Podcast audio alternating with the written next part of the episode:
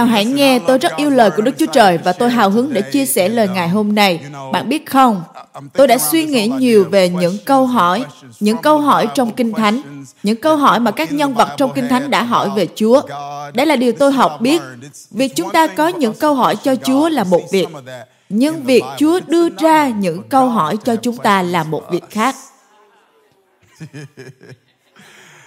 Và khi Chúa hỏi chúng ta, không phải là để Ngài biết thêm thông tin, nhưng là cho chúng ta thêm thông tin.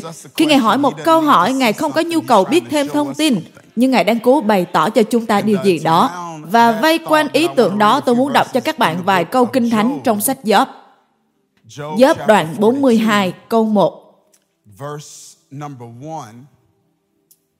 Chúng ta thấy Gióp phản hồi lại với câu hỏi mà Chúa hỏi ông. Kinh Thánh chép, Gióp thưa với Đức Chúa Trời rằng, con biết rằng Chúa có thể làm được mọi việc. Không một mục đích nào của Ngài có thể bị ngăn cản.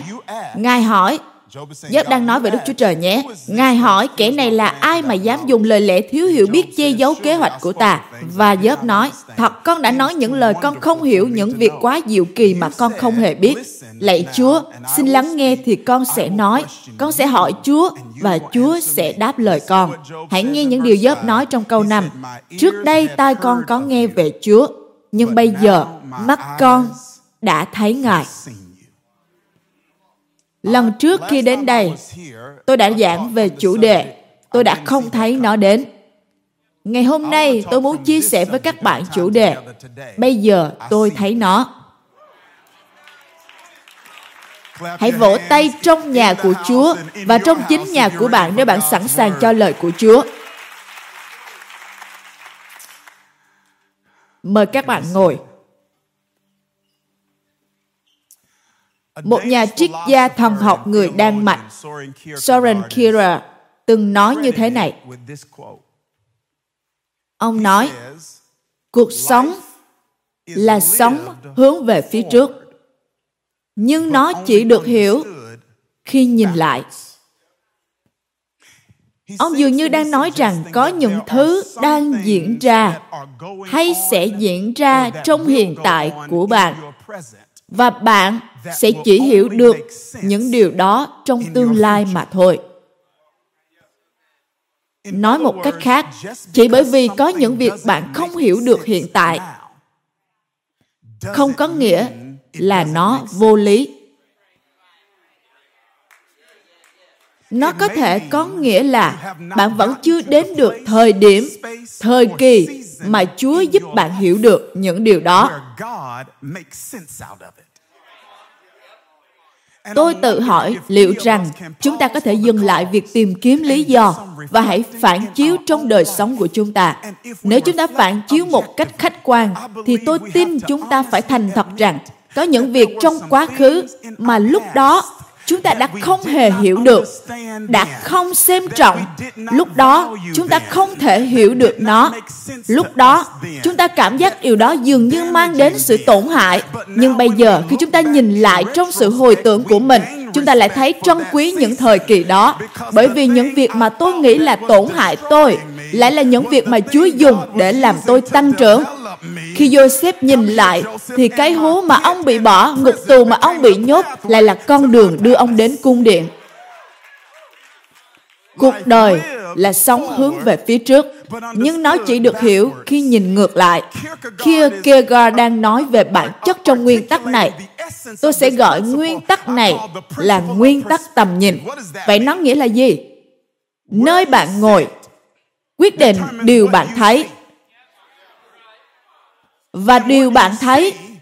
Quyết định việc bạn làm. Nơi bạn ngồi, quyết định điều bạn thấy. Và điều bạn thấy, quyết định việc bạn làm. Có những thứ bạn có thể thấy, còn tôi thì không thể thấy. Không phải bởi vì chúng không tồn tại, mà bởi vì chúng ta không ngồi cùng chung một nơi bởi vì nơi bạn ngồi quyết định điều bạn thấy. Và điều bạn thấy quyết định việc bạn làm. và đây là lý do vì sao một số cá nhân trở nên bối rối sững sờ và kinh ngạc khi họ nhìn vào cuộc đời của bạn giữa những thời kỳ không chắc chắn. bạn vẫn sống trong một mức độ tin tưởng trong sự không chắc chắn đó. họ đang nhìn vào bạn khi mọi thứ dường như đang vỡ vụn quanh chúng ta.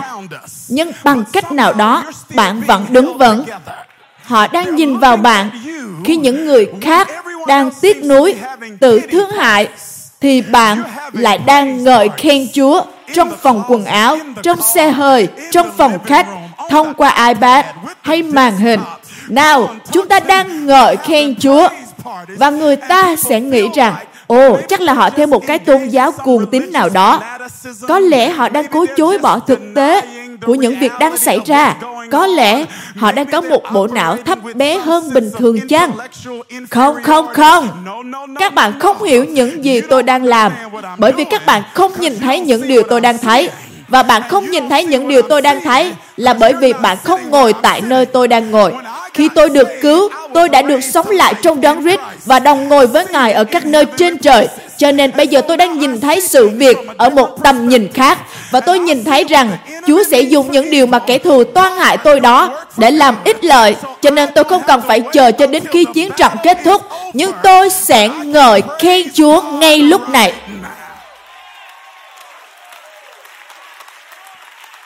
Bởi vì nơi bạn ngồi quyết định điều bạn thấy và những gì bạn thấy sẽ quyết định việc bạn làm. Và điều này rất cốt lõi, quan trọng. Hãy nghe tôi. Khi chúng ta thấy mình đang ở trong một thời kỳ giống như Job, điều đó nghĩa là gì vậy mục sư Darius? Một thời kỳ giống như Job.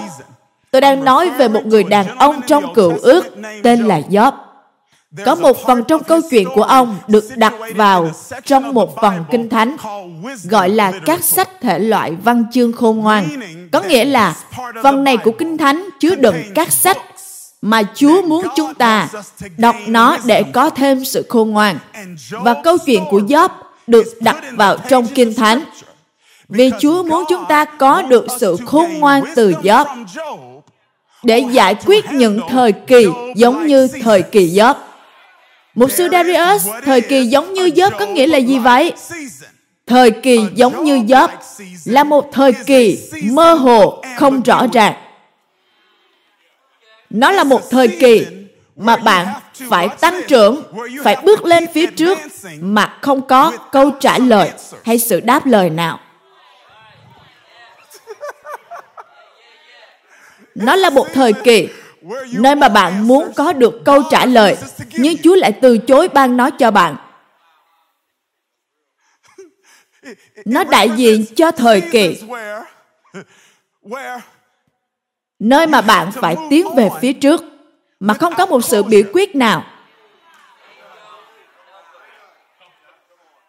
Là thời kỳ mà Chúa tách biệt rõ ràng giữa những gì bạn nghĩ là mình cần và những điều bạn thật sự cần. Đó là cách Chúa đang nói rằng con nghĩ mình cần một câu trả lời để tăng trưởng? Và bởi vì ta đã hứa với con rằng ta sẽ chu cấp mọi điều con cần cho nên nếu con thật sự cần một câu trả lời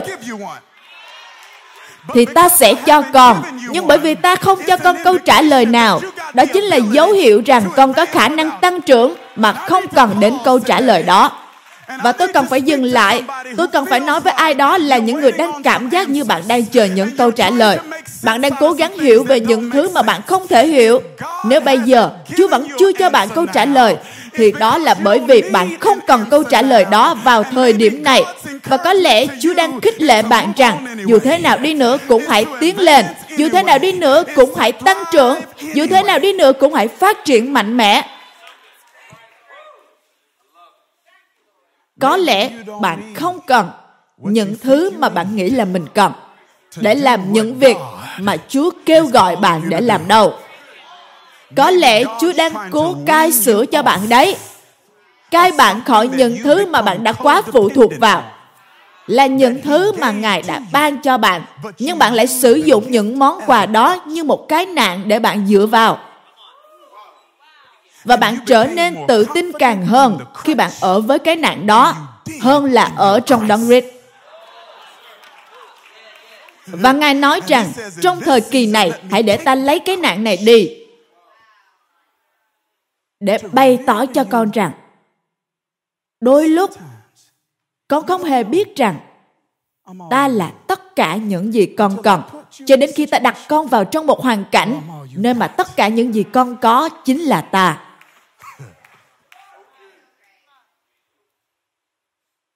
thời kỳ giống như gióp nguyên tắc tầm nhìn là vô cùng quan trọng bởi vì nó giúp tôi quản trị thời kỳ giống như gióp một cách khôn ngoan.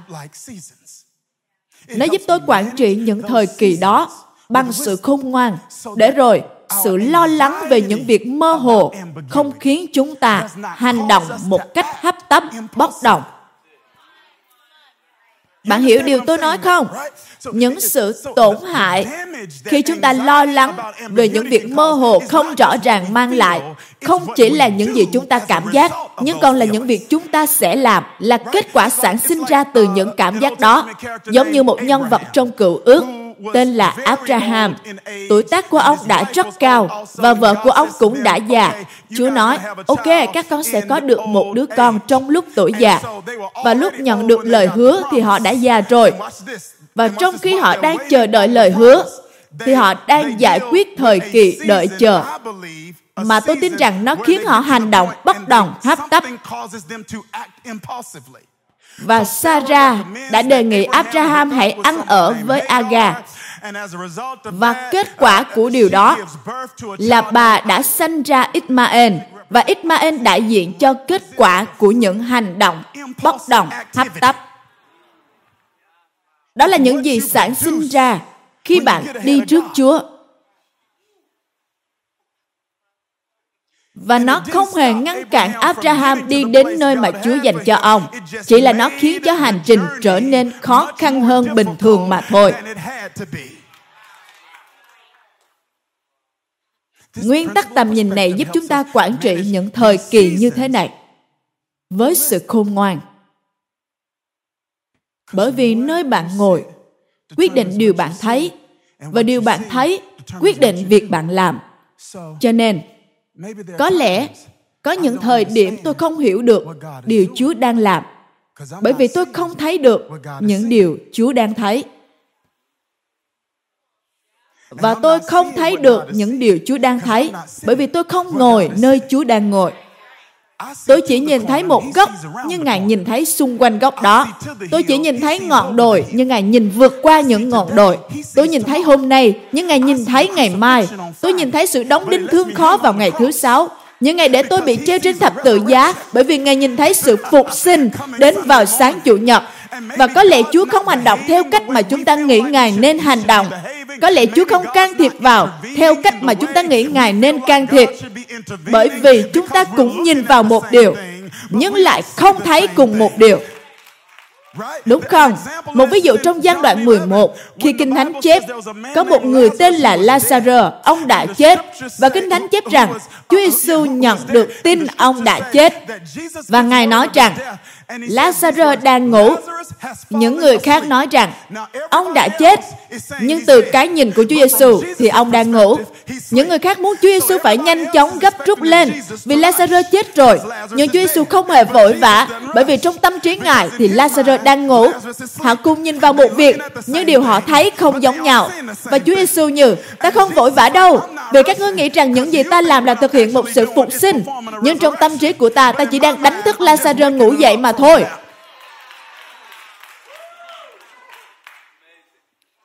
Vì nơi bạn ngồi quyết định điều bạn thấy và điều bạn thấy quyết định việc bạn làm.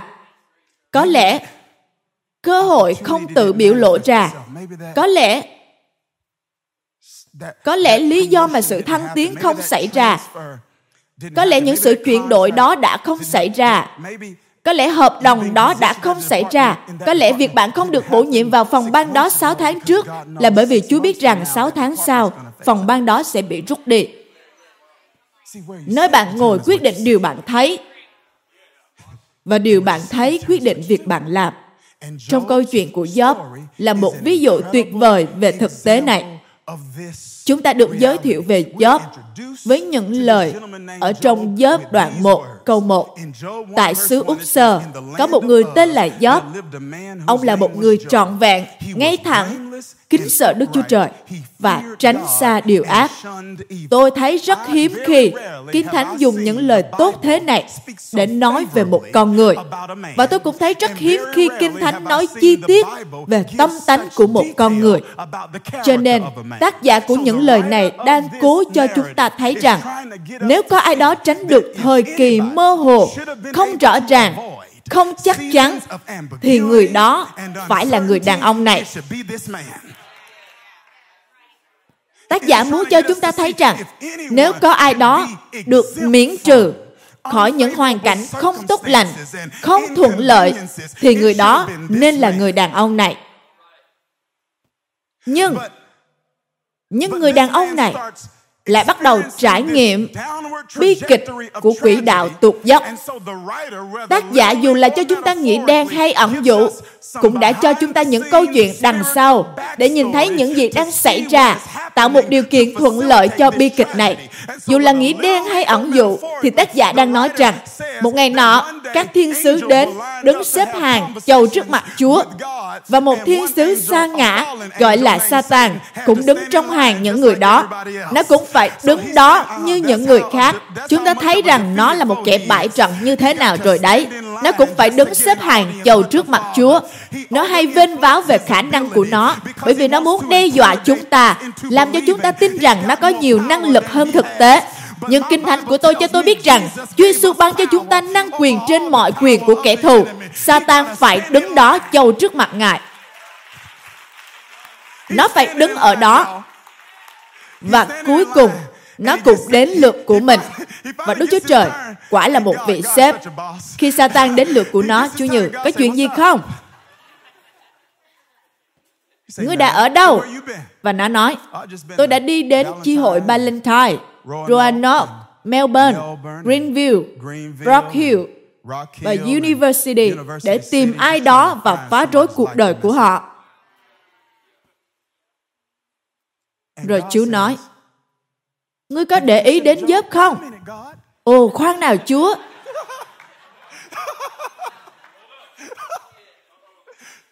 Khoan nào Chúa. Tôi vừa đọc trong câu 1 nói, trong xứ Úc Sơ có một người tên là Job.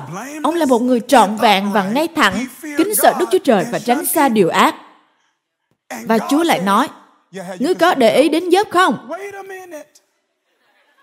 Khoan đã, còn có những người khác trong kinh thánh của tôi mà tôi nghĩ là những người đó sẽ là những đề xuất tốt hơn đấy. Để tôi xem các bạn có thành thực không nhé. Có bao giờ bạn cảm giác như Chúa ơi, con không muốn điều này xảy ra cho ai cả. Nhưng con tự hỏi tại sao điều này lại xảy đến với con mà không phải đến với một người nào khác ở ngoài đường kia. Đây là một bức tranh năng quyền về sự mơ hồ, rối rắm, đúng không? Chúng ta không có câu trả lời. Tôi có thể cho các bạn một vài giả thuyết, nhưng tôi không có câu trả lời. Ngài ban mưa cho người công chính lẫn người không công chính. Đây là một sự công bố về thực tế đang tồn tại trên thế giới, nhưng tôi không có những cơ sở hợp lý nào cho thực tế đó. Nó kiểu như chúng ta cảm nhận rằng đôi lúc những điều tồi tệ nhất lại xảy đến cho những người tốt nhất. Điều đó thật khó khăn đúng không? Ngài nói, ngươi có để ý thấy đầy tớ của ta là dớp không? Và hãy xem điều Satan nói. Nó nói, lẽ nào dớp kính sợ Đức Chúa Trời vô cớ sao?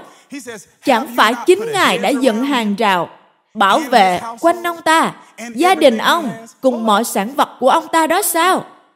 Dừng lại một chút đã. Kinh Thánh chép rằng, Satan nói, chẳng phải Ngài đã đặt hàng rào quanh ông, gia đình ông và mọi vật của ông sao? Kinh Thánh không nói rằng Chúa nói, ta đã đặt hàng rào bảo vệ xung quanh ông, gia đình ông và mọi vật của ông. Nào hãy chú ý nhé, Ngài nói, ngươi đã ở đâu? Satan nói, tôi đi vòng quanh đây đó tìm người nào để phá rối. Và Chúa nói, ngươi có để ý đến đầy tớ ta là dớp không? Nó nói, có. Nhưng Ngài đã đặt hàng rào bảo vệ quanh ông, gia đình ông và mọi vật của ông. Chờ đã, Satan không chỉ biết Job là ai, mà nó còn biết có một hàng rào quanh ông. Đây là câu hỏi của tôi. Nếu Chúa không nói với ngươi có một hàng rào, thì làm sao ngươi biết? Trừ khi ngươi đã cố để tiếp cận ông ấy. Và ngươi không thể đến gần với Gióp được, bởi vì hàng rào bảo vệ của Chúa. Và có lẽ chúng ta phải dừng lại và cảm ơn Chúa vì những hàng rào bảo vệ mà bạn không biết có đôi lúc chúng ta quá tập trung vào những việc đã đến với chúng ta mà không nhận ra rằng mỗi ngày có những thứ đã không đến được với chúng ta bởi vì hàng rào bảo vệ của Chúa. Tôi muốn nói với các bạn rằng đã có những lần ma quỷ tiếp cận bạn nhưng số lần mà chúng không thể đến gần bạn còn nhiều hơn nữa bởi vì hàng rào bảo vệ của Chúa ở quanh bạn. Hãy nghe, tôi biết ngợi khen Chúa vì những việc mà chúng ta biết Ngài đã làm là thế nào nhưng tôi muốn chúng ta dù đang ở nơi nào, trong xe, trong phòng khách, trong nhà bếp, tôi muốn chúng ta ngợi khen Chúa vì những điều mà Ngài đã ngăn chặn nhưng chúng ta đã không biết. Hàng rào bảo vệ Satan nói, chẳng phải Ngài đã đặt hàng rào bảo vệ quanh ông, gia đình ông cùng mọi vật ông có sao? Điều đó có nghĩa là ngươi không chỉ cố tiếp cận ta, mà ngươi còn cố tiếp cận gia đình của ta. Có những người trong nhà của bạn được phước bởi hàng rào bảo vệ của Chúa. Và đó là kết quả của sự trung tín bạn có với Đức Chúa Trời mà họ không muốn tin đấy. Bạn nghe không? Có những lần họ đã nói, sao cậu lại nhớ ở hội thánh đó, sao cậu lại tin Chúa chứ? Và họ không nhận ra rằng, lý do mà tôi trở nên một con người đang đứng trước mặt bạn đây, và lý do mà tôi có thể phản hồi với bạn một cách lịch sự như thế này, là bởi vì hội thánh mà các bạn đang than phiền đấy, các bạn đang hưởng lợi từ hàng rào bảo vệ. Và đó là kết quả của sự kết ước giữa tôi với Chúa và hội thánh của Ngài. Là những điều mà bạn đang than phiền đấy. Họ than phiền về những điều họ được hưởng lợi. Và họ không hề biết rằng họ được hưởng lợi từ hàng rào bảo vệ của bạn.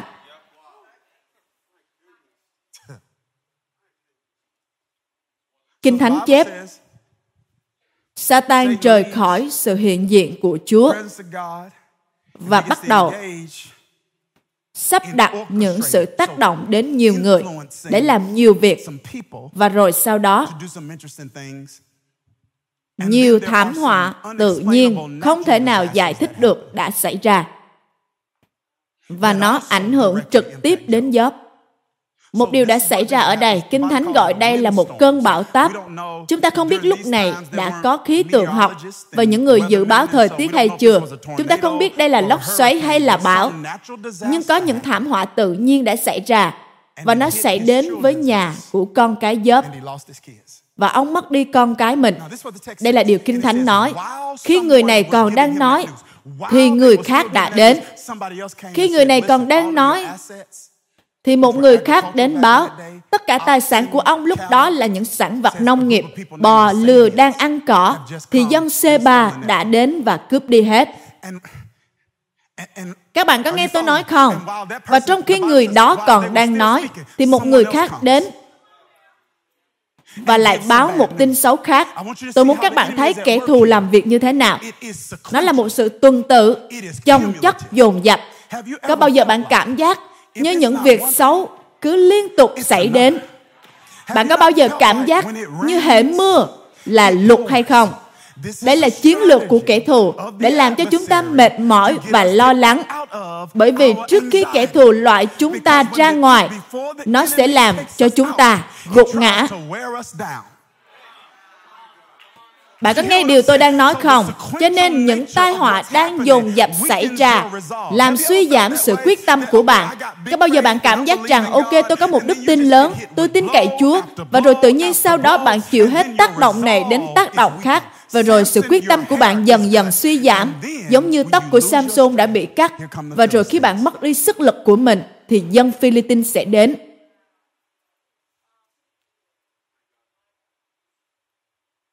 Kinh Thánh chép giữa vòng những điều đó. Job không trách và xúc phạm Chúa vì một điều gì cả. Thật diệu kỳ. Nhưng điều tôi yêu thích về câu chuyện này đó là Cuối đoạn 1 là nơi mà mọi người thường dừng lại. Nhưng ở trong đoạn 2, Kinh Thánh chép, Satan lại quay lại trình diện Chúa và nói, tôi cần thêm một vòng nữa. Đây là câu hỏi của tôi. Nếu ngươi đã lấy đi con cái của Job, lấy đi tài sản của ông, nếu ngươi đã phá vỡ cuộc đời của ông, thì tại sao ngươi còn quay lại trong đoạn 2? Cố để tiếp cận Job nhiều hơn nữa. Có lẽ đó là bởi vì những thứ ngươi cướp đi trong đoạn 1 không phải là những điều ngươi thật sự tìm kiếm. Bởi vì Satan khi trao đổi với Chúa nó đã nói rằng nếu Ngài lấy đi mọi thứ của Job thì ông ta sẽ rủa xả phỉ bán Ngài ra mặt. Cho nên, có lẽ Satan quay trở lại là bởi vì nó đang thất vọng và mệt mỏi. Vì không quan trọng nó đã cướp đi thứ gì thì nó vẫn không có được điều nó muốn. nó muốn cướp đi sự kết ước của Gió với Chúa. Và tôi muốn nói với những người đang nghe bài giảng này rằng kẻ thù đang rất mệt mỏi thất vọng với bạn vì chúng đã đến gây rối loạn. điều này, phá hoại điều kia, cướp đi nhiều thứ trong cuộc đời của bạn. Nhưng nó càng giận dữ hơn bởi vì nó vẫn không có được điều nó muốn có. Nó muốn cướp đi lòng tin, sự kết ước của bạn với Chúa. Nhưng bạn có một sự quyết tâm giống như Job và nói rằng Dẫu Chúa có giết tôi, tôi vẫn tin cậy nơi Ngài. Ngươi có thể lấy đi mọi thứ, nhưng ngươi không thể lấy đi lòng tin và sự kết ước của ta với Chúa.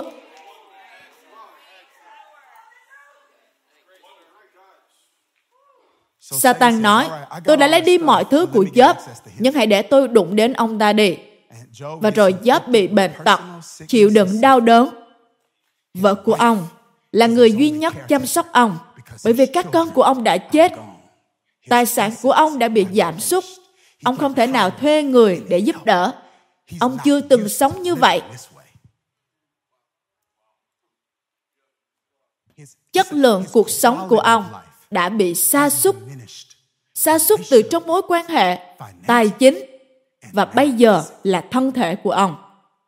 Và vợ của ông, tôi không tin bà là một người phụ nữ tệ bạc, nhưng tôi nghĩ bà đang bị mệt mỏi vì phải chăm sóc ông. Tôi không nghĩ chúng ta có thể đoán xét cả câu chuyện của bà chỉ bởi một câu nói. Tôi nghĩ chúng ta đã vẽ một bức tranh không công bằng cho vợ của Job. Không phải là viện cớ biện hộ hay đồng tình với những gì bà nói, nhưng sự căng thẳng mệt mỏi sẽ khiến bạn nói những điều. Nào để xem tôi có được sự đồng ý của các bạn hay không. Nếu các bạn thật lòng thì hãy nói đi, giảng đi một sự. Hãy nghe, căng thẳng và áp lực sẽ khiến bạn nói những điều mà bạn không có ý như thế đối với những người mà bạn yêu. Và đây là điều bà nói. Thật thú vị sự ngẫu nhiên ở đây. Bà đề nghị Job làm những điều mà Chúa đã nói rằng ông sẽ không làm. Bà nói, sao ông không rủa xả phỉ bán Đức Chúa Trời của ông và chết đi? Thật là lãnh đạm. Dường như mọi thứ trong cuộc đời của Job đang vỡ vụn ra cùng một lúc. Và ông không làm gì sai cả. Rồi bất thình lình, những người bạn giả tạo thuộc linh của ông đến.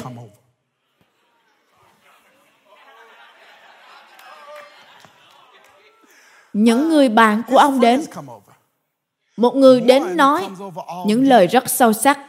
Anh biết không, tôi có một giấc mơ. Và bạn biết đấy, tất cả những người bạn của ông đều cố cho ông những câu trả lời thuộc linh và những lời nói vô vị mà bạn không muốn nghe. trong một thời kỳ mơ hồ rối rắm đầu chúa có một kế hoạch cho bạn. tôi biết chứ. Chúa làm mọi việc hiệp lại làm ích cho bạn. Tôi biết chứ họ đã hiểu sai. Họ không hề có những kết nối thấu hiểu trong mối quan hệ. Họ hiểu sai năng quyền của sự hiện diện có mặt. Rằng khi có những sự đau thương, mơ hồ, rối rắm và đau đớn, thì bạn không nhất thiết lúc nào cũng phải nói gì đó. Bạn chỉ cần có mặt tại đó là đủ rồi. Kinh thánh nói rằng, đức thánh linh là thần yên ủi có những lúc chúa giúp chúng ta trong những thời kỳ đau đớn, lạ lẫm.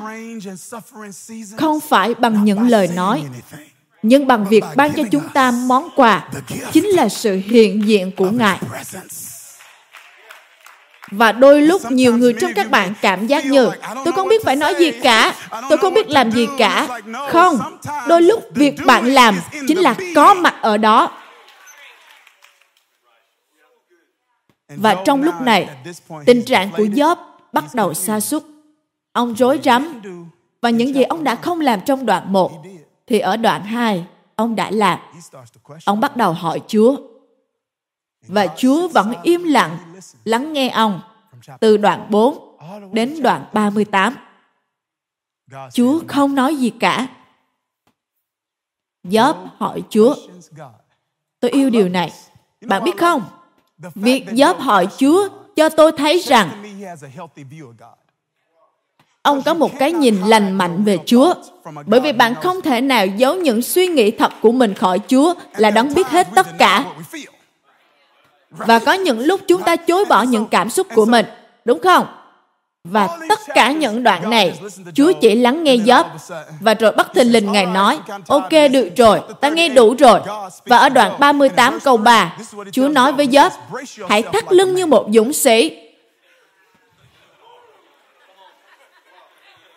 Ngài nói Bây giờ ta sẽ hỏi con. con đã hỏi ta rất nhiều, nhưng bây giờ ta sẽ hỏi con. Và ta muốn con trả lời. Tiếp đi nào, Chúa Giêsu. Khi ta đặt nền trái đất, thì con ở đâu?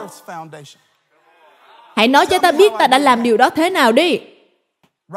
Ngài nói về những tạo vật tự nhiên, chứng minh cho sự tài năng của Chúa những tạo vật của Ngài chính là bằng chứng của những thiết kế thông minh.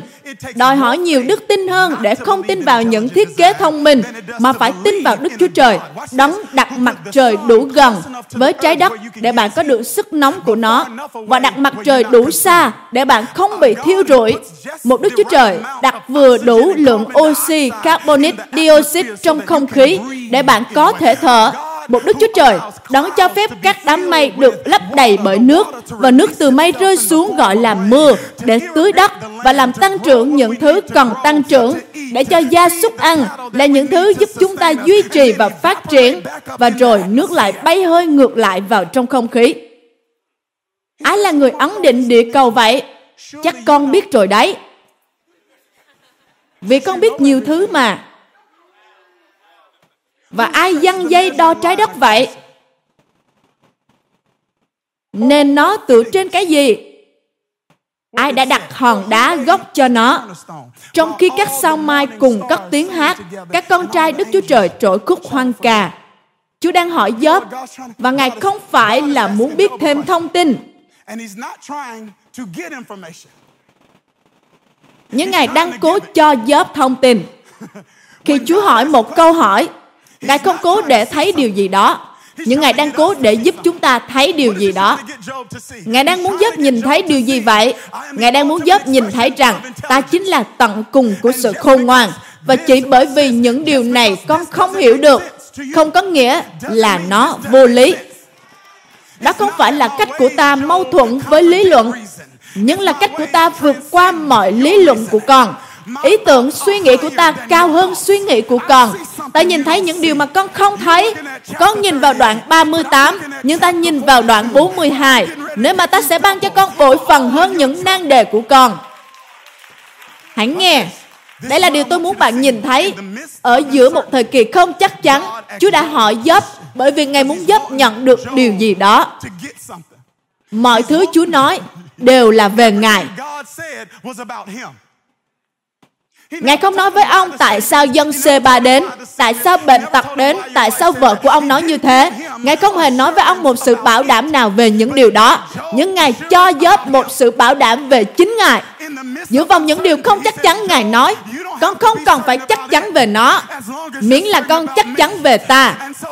Cho nên khi bạn bước vào trong một thời kỳ lo lắng mệt mỏi về những việc bạn không biết Gióp dạy chúng ta hãy dựa vào những điều chúng ta biết và tôi biết rõ rằng Đức Chúa Trời tốt lành. Tôi biết rõ rằng Đức Chúa Trời thành tín. Tôi biết rõ rằng Đức Chúa Trời chiến thắng. Tôi biết rõ rằng không một vũ khí nào hình thành chống lại tôi được thành công. Tôi biết rõ rằng tôi hơn cả một người chiến thắng.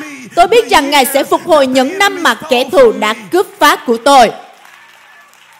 Ngài giúp ông bước qua sự mơ hồ, rối rắm.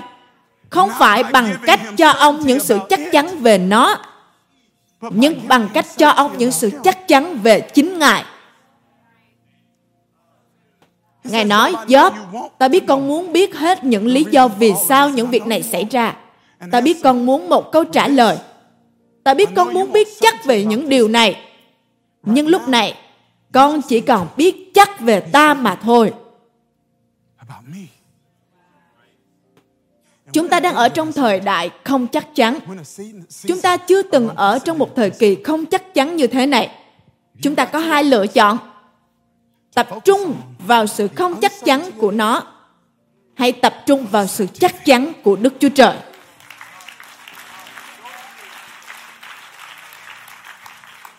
Bạn có thể tập trung vào những gì bạn không biết về nó, hay bạn nương dựa vào những điều bạn biết về đức chúa trời. Và tôi yêu nền tảng của phân đoạn kinh thánh này. Kinh thánh chép, gióp thưa với đức chúa trời. Con biết rằng chúa có thể làm được mọi việc và không một mục đích nào của ngài có thể bị ngăn trở.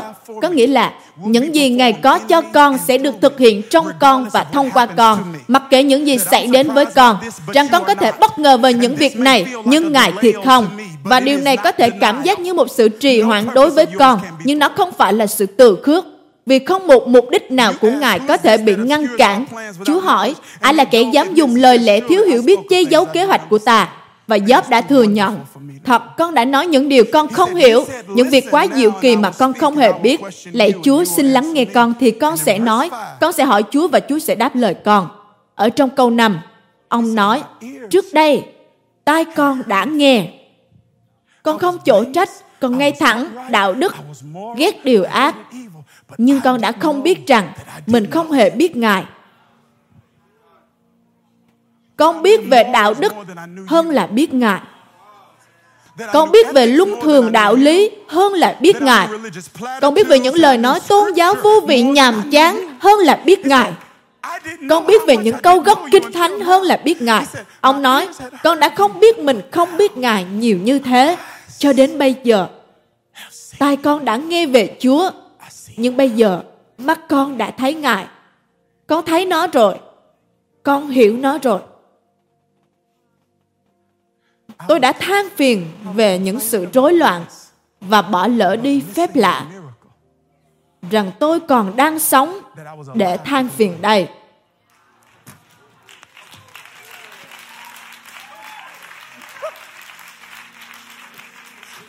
Tôi sẽ không thể nào than phiền về những sự rối loạn nếu đó không phải là phép lạ rằng tôi vẫn còn đang sống đây. Con đang sống đây tất cả tài sản của con đã mất, nhưng con đang sống. Tất cả con cái của con đã mất, nhưng con đang sống. Vợ con đã nói hãy phỉ bán chúa, nhưng con đang sống đầy. Bạn bè đã quay lưng với con và bảo con phải ăn năn, nhưng con đang sống đầy. Và dựa vào những điều đó, Job đã làm một việc. Và tôi nghĩ rằng chúng ta cần làm trong nhà của bạn, chứ không phải trong xe vì bạn đang lái xe, đúng không nào? Hãy làm nó trong lòng của bạn nhé có một phần trong câu chuyện của Job nói rằng Job liền quỳ gối, sắp mình và thờ phượng Đức Chúa Trời. Và đây là điều tôi học được. Sự thờ phượng không phải là một liệu pháp, nhưng nó là một sự chữa trị.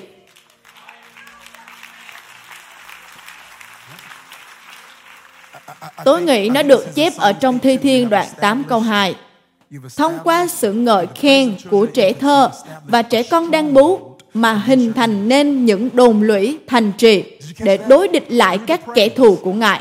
Bạn nghe không? Thông qua sự ngợi khen, sự ngợi khen hình thành nên những đồn lũy thành trì, những hàng rào bảo vệ trong suy nghĩ của tôi. Bởi vì sự ngợi khen đòi hỏi bạn phải đặt tâm trí mình vào sự tốt lành của Đức Chúa Trời. Và những suy nghĩ lành mạnh về sự tốt lành của Chúa giống như một người bảo vệ giống như một nơi trú ẩn và nó sẽ ngăn chặn những điều tiêu cực.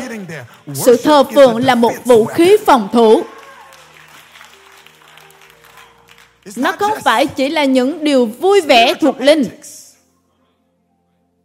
nhưng nó là vũ khí thuộc linh. Bởi vì nó nhắc tôi về những điều mà tôi thực sự cần biết ở trong một thời kỳ không chắc chắn rằng Đức Chúa Trời tốt lành. Ngài dành cho tôi và Ngài là thành tín.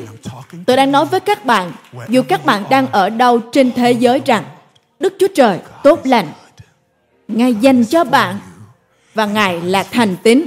Tôi không có nhiều câu trả lời hơn. Nhưng Đức Chúa Trời tốt lành. Ngài dành cho bạn và Ngài là thành tín.